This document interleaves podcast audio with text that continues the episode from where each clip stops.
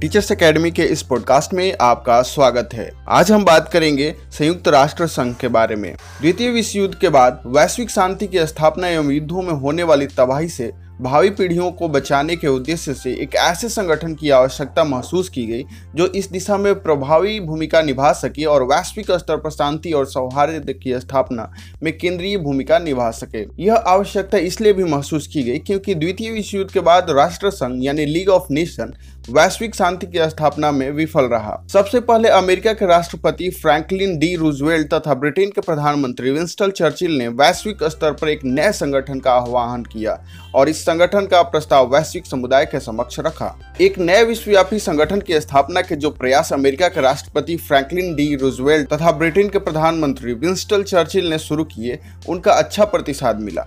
San Francisco America में पच्चीस अप्रैल उन्नीस सौ पैंतालीस को इसकी अंतिम रूपरेखा तैयार हुई और इसके चार्टर को तैयार करने की प्रक्रिया शुरू की गई। वर्ष उन्नीस सौ पैंतालीस के चौबीस अक्टूबर को राष्ट्रसंघ यानी लीग ऑफ नेशन को समाप्त कर संयुक्त राष्ट्र संघ की स्थापना अमेरिका के सैन फ्रांसिस्को शहर में हुई। इसके चार्टर पर पहले पचास देशों ने ही हस्ताक्षर किए थे, किंतु पोलैंड के शामिल होने के बाद यह संख्या बढ़कर इक्यावन हो गई। संयुक्त राष्ट्र संघ का मुख्यालय न्यूयॉर्क के मैनहट्टन में स्थापित किया गया। यह सबसे बड़ा वैश्विक संगठन वर्तमान समय में है जिसमें एक सौ तिरानवे देश शामिल है। चूंकि हर बड़े ऑर्गेनाइजेशन का एक अपना ध्वज होता है, इसी तरह से संयुक्त राष्ट्र का भी एक अपना ध्वज है। वर्ष उन्नीस सौ सैतालीस में संयुक्त राष्ट्र के ध्वज को आधिकारिक रूप से अपनाया गया। इस ध्वज में सफेद रंग से विश्व की वृत्ताकार मानचित्र को दिखाया गया है। यह मानचित्र जैतून की शाखाओं के हार से घिरा हुआ है जो कि शांति का प्रतीक मानी जाती है। अगर हम संयुक्त राष्ट्र संघ के संविधान के बारे में बात करें तो संयुक्त राष्ट्र का चार्टर ही इसका संविधान है। इसमें कुल उन्नीस अध्याय हैं तथा एक सौ ग्यारह अनुच्छेद है। शब्द संख्या दस हजार है। संविधान में सविस्तार संयुक्त राष्ट्र की कार्य प्रणाली तथा सिद्धांतों व लक्ष्यों के बारे में बताया गया है। वर्ष उन्नीस सौ इकहत्तर में संयुक्त राष्ट्र द्वारा आर्थिक अधिकारों के संविधान को अपनाया गया जो उसका एक सराहनीय प्रयास था। अगर संयुक्त राष्ट्र की सदस्यता के बारे में बात करें तो संयुक्त राष्ट्र की सदस्यता के लिए इच्छुक देशों के बारे में सबसे पहले सुरक्षा परिषद प्रस्ताव पेश करती है और उसके बाद महासभा द्वारा इसका अनुमोदन किए जाने पर इच्छुक राष्ट्र को सदस्यता मिलती है। विश्व के वे सभी देश जो शांति व सद्भाव के पक्षधर हैं, उनका नजरिया संयुक्त राष्ट्र के चार्टर के प्रति सम्मान है तथा वे संयुक्त राष्ट्र के लक्ष्यों के प्रति अपना योगदान सुनिश्चित करना चाहते हैं। इस संगठन के सदस्य बन सकते हैं। इसके संस्थापक सदस्यों की संख्या इक्यावन थी। संयुक्त राष्ट्र सुरक्षा परिषद के अस्थायी सदस्य हैं रूस, चीन, ब्रिटेन, अमेरिका, फ्रांस। याद रखने वाली बात है कि प्रारंभ में यह संगठन संयुक्त राष्ट्र संघ के नाम से जाना जाता था, किंतु वर्ष उन्नीस सौ पचास में इसके लिए सिर्फ संयुक्त राष्ट्र शब्द का प्रयोग किया जाने लगा। अब हम बात कर लेते हैं संयुक्त राष्ट्र के लक्ष्य और उद्देश्यों के बारे में। विश्व के विभिन्न राष्ट्रों के बीच मित्रवत व सौहार्दपूर्ण संबंधों को विकसित करना, अंतर्राष्ट्रीय शांति की स्थापना करना तथा अंतर्राष्ट्रीय शांति को स्थायित्व प्रदान करना, अंतर्राष्ट्रीय सहयोग को प्रोत्साहित कर आर्थिक, सामाजिक व सांस्कृतिक समस्याओं का मार्ग प्रशस्त करना, विश्व के मानवाधिकारों को प्रोत्साहित करना तथा मूलभूत स्वतंत्रता के प्रति सम्मान को बढ़ाना, राष्ट्रों के मध्य द्विपक्षीय विवादों के निस्तारण में सहयोग करना, भावी पीढ़ियों को युद्ध की विभिषिका से बचाना, ऐसे प्रयास करना जिनसे अंतर्राष्ट्रीय सुरक्षा, अंतर्राष्ट्रीय सद्भावना और अंतर्राष्ट्रीय विधि की स्थापना एवं अछूतता बनी रहे। विचार विमर्श हेतु दुनिया के देशों को साझा मंच उपलब्ध करवाना, मानवीय गरिमा को बनाए रखना तथा इससे जुड़े कार्यों को प्रोत्साहित करना, महिलाओं, पुरुषों व राष्ट्रों के समान अधिकारों में निष्ठा को स्थापित करना। अब हम संयुक्त राष्ट्र संघ के सिद्धांतों के बारे में बात करते हैं। संयुक्त राष्ट्र चार्टर के अनुच्छेद दो के अंतर्गत संगठन के सदस्य देशों के लिए कुछ सिद्धांत निर्धारित किए गए हैं। गैर सदस्य देशों से भी यह अपेक्षा की जाती है। संगठन के लक्ष्यों के प्राप्ति के उद्देश्य से संयुक्त राष्ट्र द्वारा निर्धारित किए गए मुख्य सिद्धांत इस प्रकार से हैं। संगठन के समस्त सदस्य राष्ट्र उन विवादों को शांतिपूर्वक सुलझाएंगे जो अंतर्राष्ट्रीय स्तर के हैं, यानी अंतर्राष्ट्रीय विवादों की श्रेणी में आते हैं।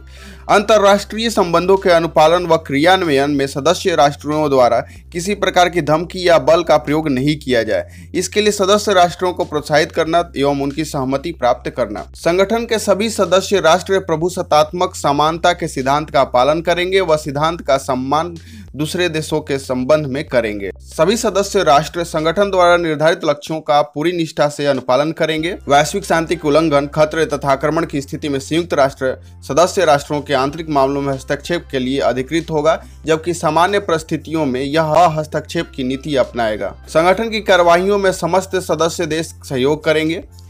संगठन के सभी सदस्य देश ऐसे किसी भी देश को सहयोग व सहायता नहीं देंगे जिसके विरुद्ध संयुक्त राष्ट्र द्वारा दंडात्मक कार्यवाही की जा रही हो अथवा भविष्य में ऐसी कार्यवाही किए जाने की उम्मीद हो। अब चर्चा करते हैं संयुक्त राष्ट्र की भाषाओं के बारे में और इसके वित्त पोषण के बारे में। कुल छह भाषाओं को संयुक्त राष्ट्र की आधिकारिक भाषाओं के रूप में मान्यता दी गई है। ये भाषाएं हैं अंग्रेजी, रूसी, फ्रेंच, चीनी, स्पेनिश व अरबी। इनमें अरबी वह भाषा है जिसे बाद में अपनाया गया। वर्ष उन्नीस सौ तिहत्तर में महासभा द्वारा अरबी भाषा अपनाई गई, जबकि वर्ष उन्नीस सौ बेरासी में सुरक्षा परिषद द्वारा इसे अपनाया गया।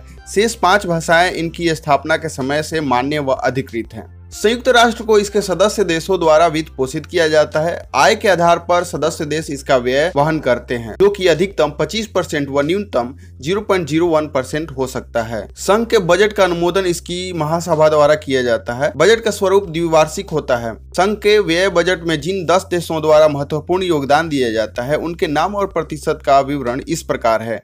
अमेरिका बाईस प्रतिशत, जापान सोलह दशमलव छह दो चार प्रतिशत, जर्मनी आठ दशमलव छह छह प्रतिशत, ब्रिटेन छह दशमलव एक तीन प्रतिशत, फ्रांस छह दशमलव शून्य तीन प्रतिशत, इटली चार दशमलव आठ नौ प्रतिशत, कनाडा दो दशमलव आठ एक प्रतिशत, स्पेन दो दशमलव पाँच दो प्रतिशत, चीन दो दशमलव छह छह सात प्रतिशत, मैक्सिको एक दशमलव आठ आठ प्रतिशत। अगर हम संयुक्त राष्ट्र के मुख्य घटकों के बारे में बात करें तो वह इस प्रकार है। एक महासभा, दो सुरक्षा परिषद, तीन आर्थिक व सामाजिक परिषद, चार न्यास परिषद, पांच अंतर्राष्ट्रीय न्यायालय, छह सचिवालय। अब इन छह घटकों को हम एक एक करके चर्चा करेंगे। पहला, महासभा। संयुक्त राष्ट्र के संचालन में महासभा की भूमिका सर्वाधिक महत्वपूर्ण होती है। महासभा का मुख्यालय न्यूयॉर्क में है तथा संगठन के सभी सदस्य देश इसके भी सदस्य होते हैं। इसके वार्षिक सत्र में सदस्य देशों का समागम होता है। अधिवेशन की अध्यक्षता निर्वाचित अध्यक्ष द्वारा की जाती है।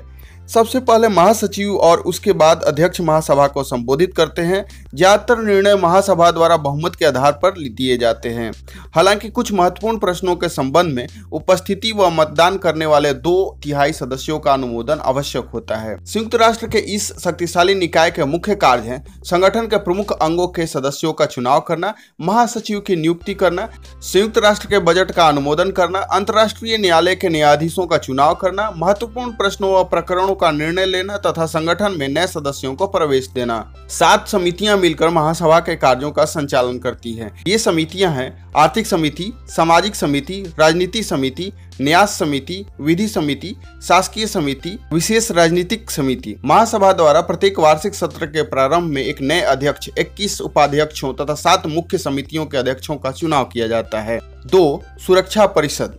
वैश्विक शांति व सुरक्षा की स्थापना की दिशा में सुरक्षा परिषद की भूमिका महत्वपूर्ण है। इसका मुख्यालय न्यूयॉर्क में है। इसके सदस्य राष्ट्रों की संख्या पंद्रह है, जिनमें पाँच अस्थायी सदस्य हैं जबकि दस अस्थायी सदस्य हैं। अस्थायी सदस्य हैं ब्रिटेन, चीन, फ्रांस, रूस, अमेरिका। इसके अस्थायी सदस्यों को दो वर्षीय कार्यकाल हेतु दो तिहाई बहुमत के आधार पर महासभा द्वारा निर्वाचित किया जाता है। सुरक्षा परिषद का प्रथम अधिवेशन सत्रह जनवरी उन्नीस सौ छियालीस को लंदन के चर्च हाउस में हुआ था। इसके अस्थायी सदस्यों को निषेधाधिकार अर्थात वीटो प्राप्त है, जिसका प्रयोग वे मतदान में कर सकते हैं। अस्थायी सदस्य द्वारा विरोध में मतदान किए जाने पर विचाराधीन मुद्दा स्थगित हो जाता है। मतदान न करने की स्थिति में यह नहीं माना जाता है कि निषेधाधिकार यानी वीटो का प्रयोग किया गया। सुरक्षा परिषद में पांच अस्थायी सदस्यों को प्रतिवर्ष सेवा मुक्त करने का प्रावधान है। संयुक्त राष्ट्र के वे सदस्य जिनका सुरक्षा परिषद में प्रतिनिधित्व नहीं है वो मत देने का अधिकार नहीं है, हालांकि वे परिषद के विचार विमर्श में हिस्सा ले सकते हैं।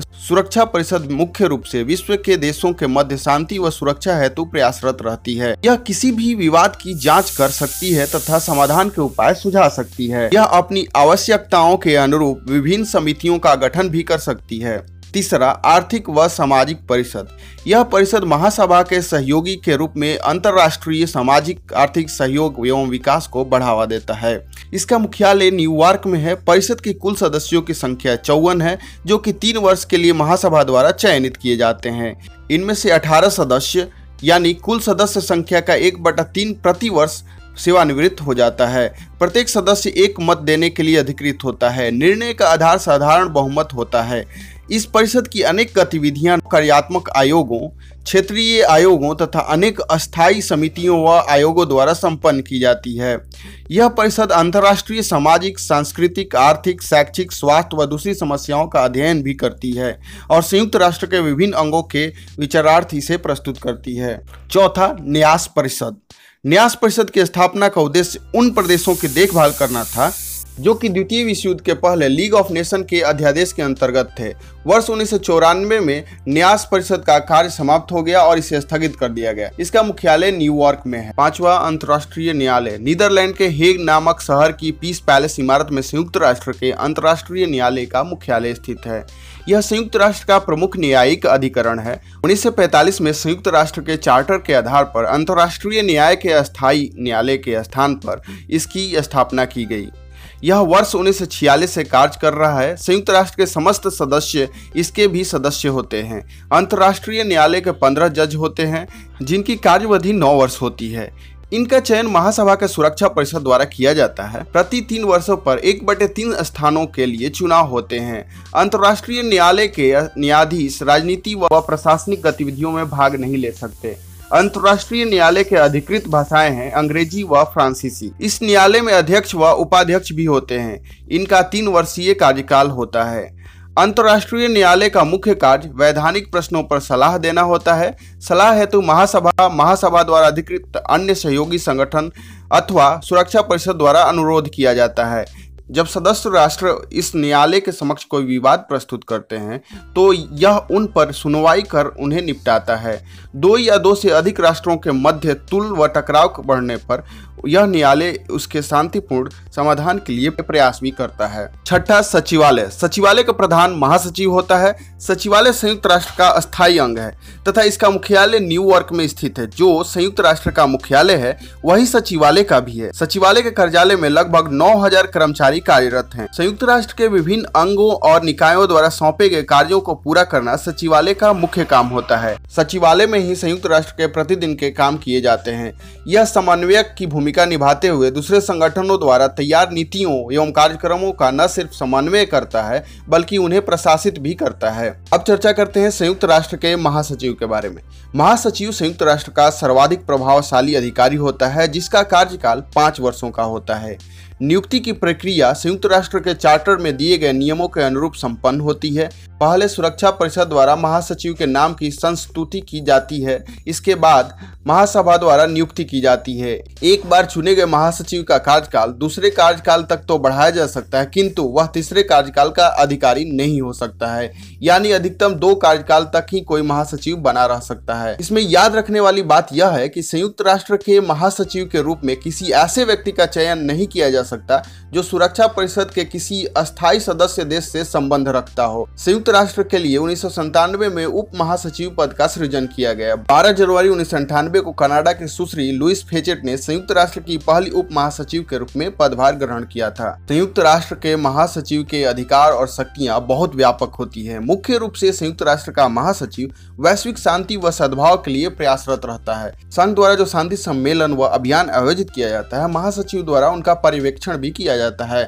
समय समय पर वह उन राष्ट्रों की सरकारों को सुझाव भी दिया करता है जो संयुक्त राष्ट्र के सदस्य होते हैं। यदि विश्व के किसी भी क्षेत्र विशेष में कुछ ऐसा घटित हो रहा हो तो इस स्थिति में महासचिव सुरक्षा परिषद का ध्यान इस ओर आकर्षित करता है।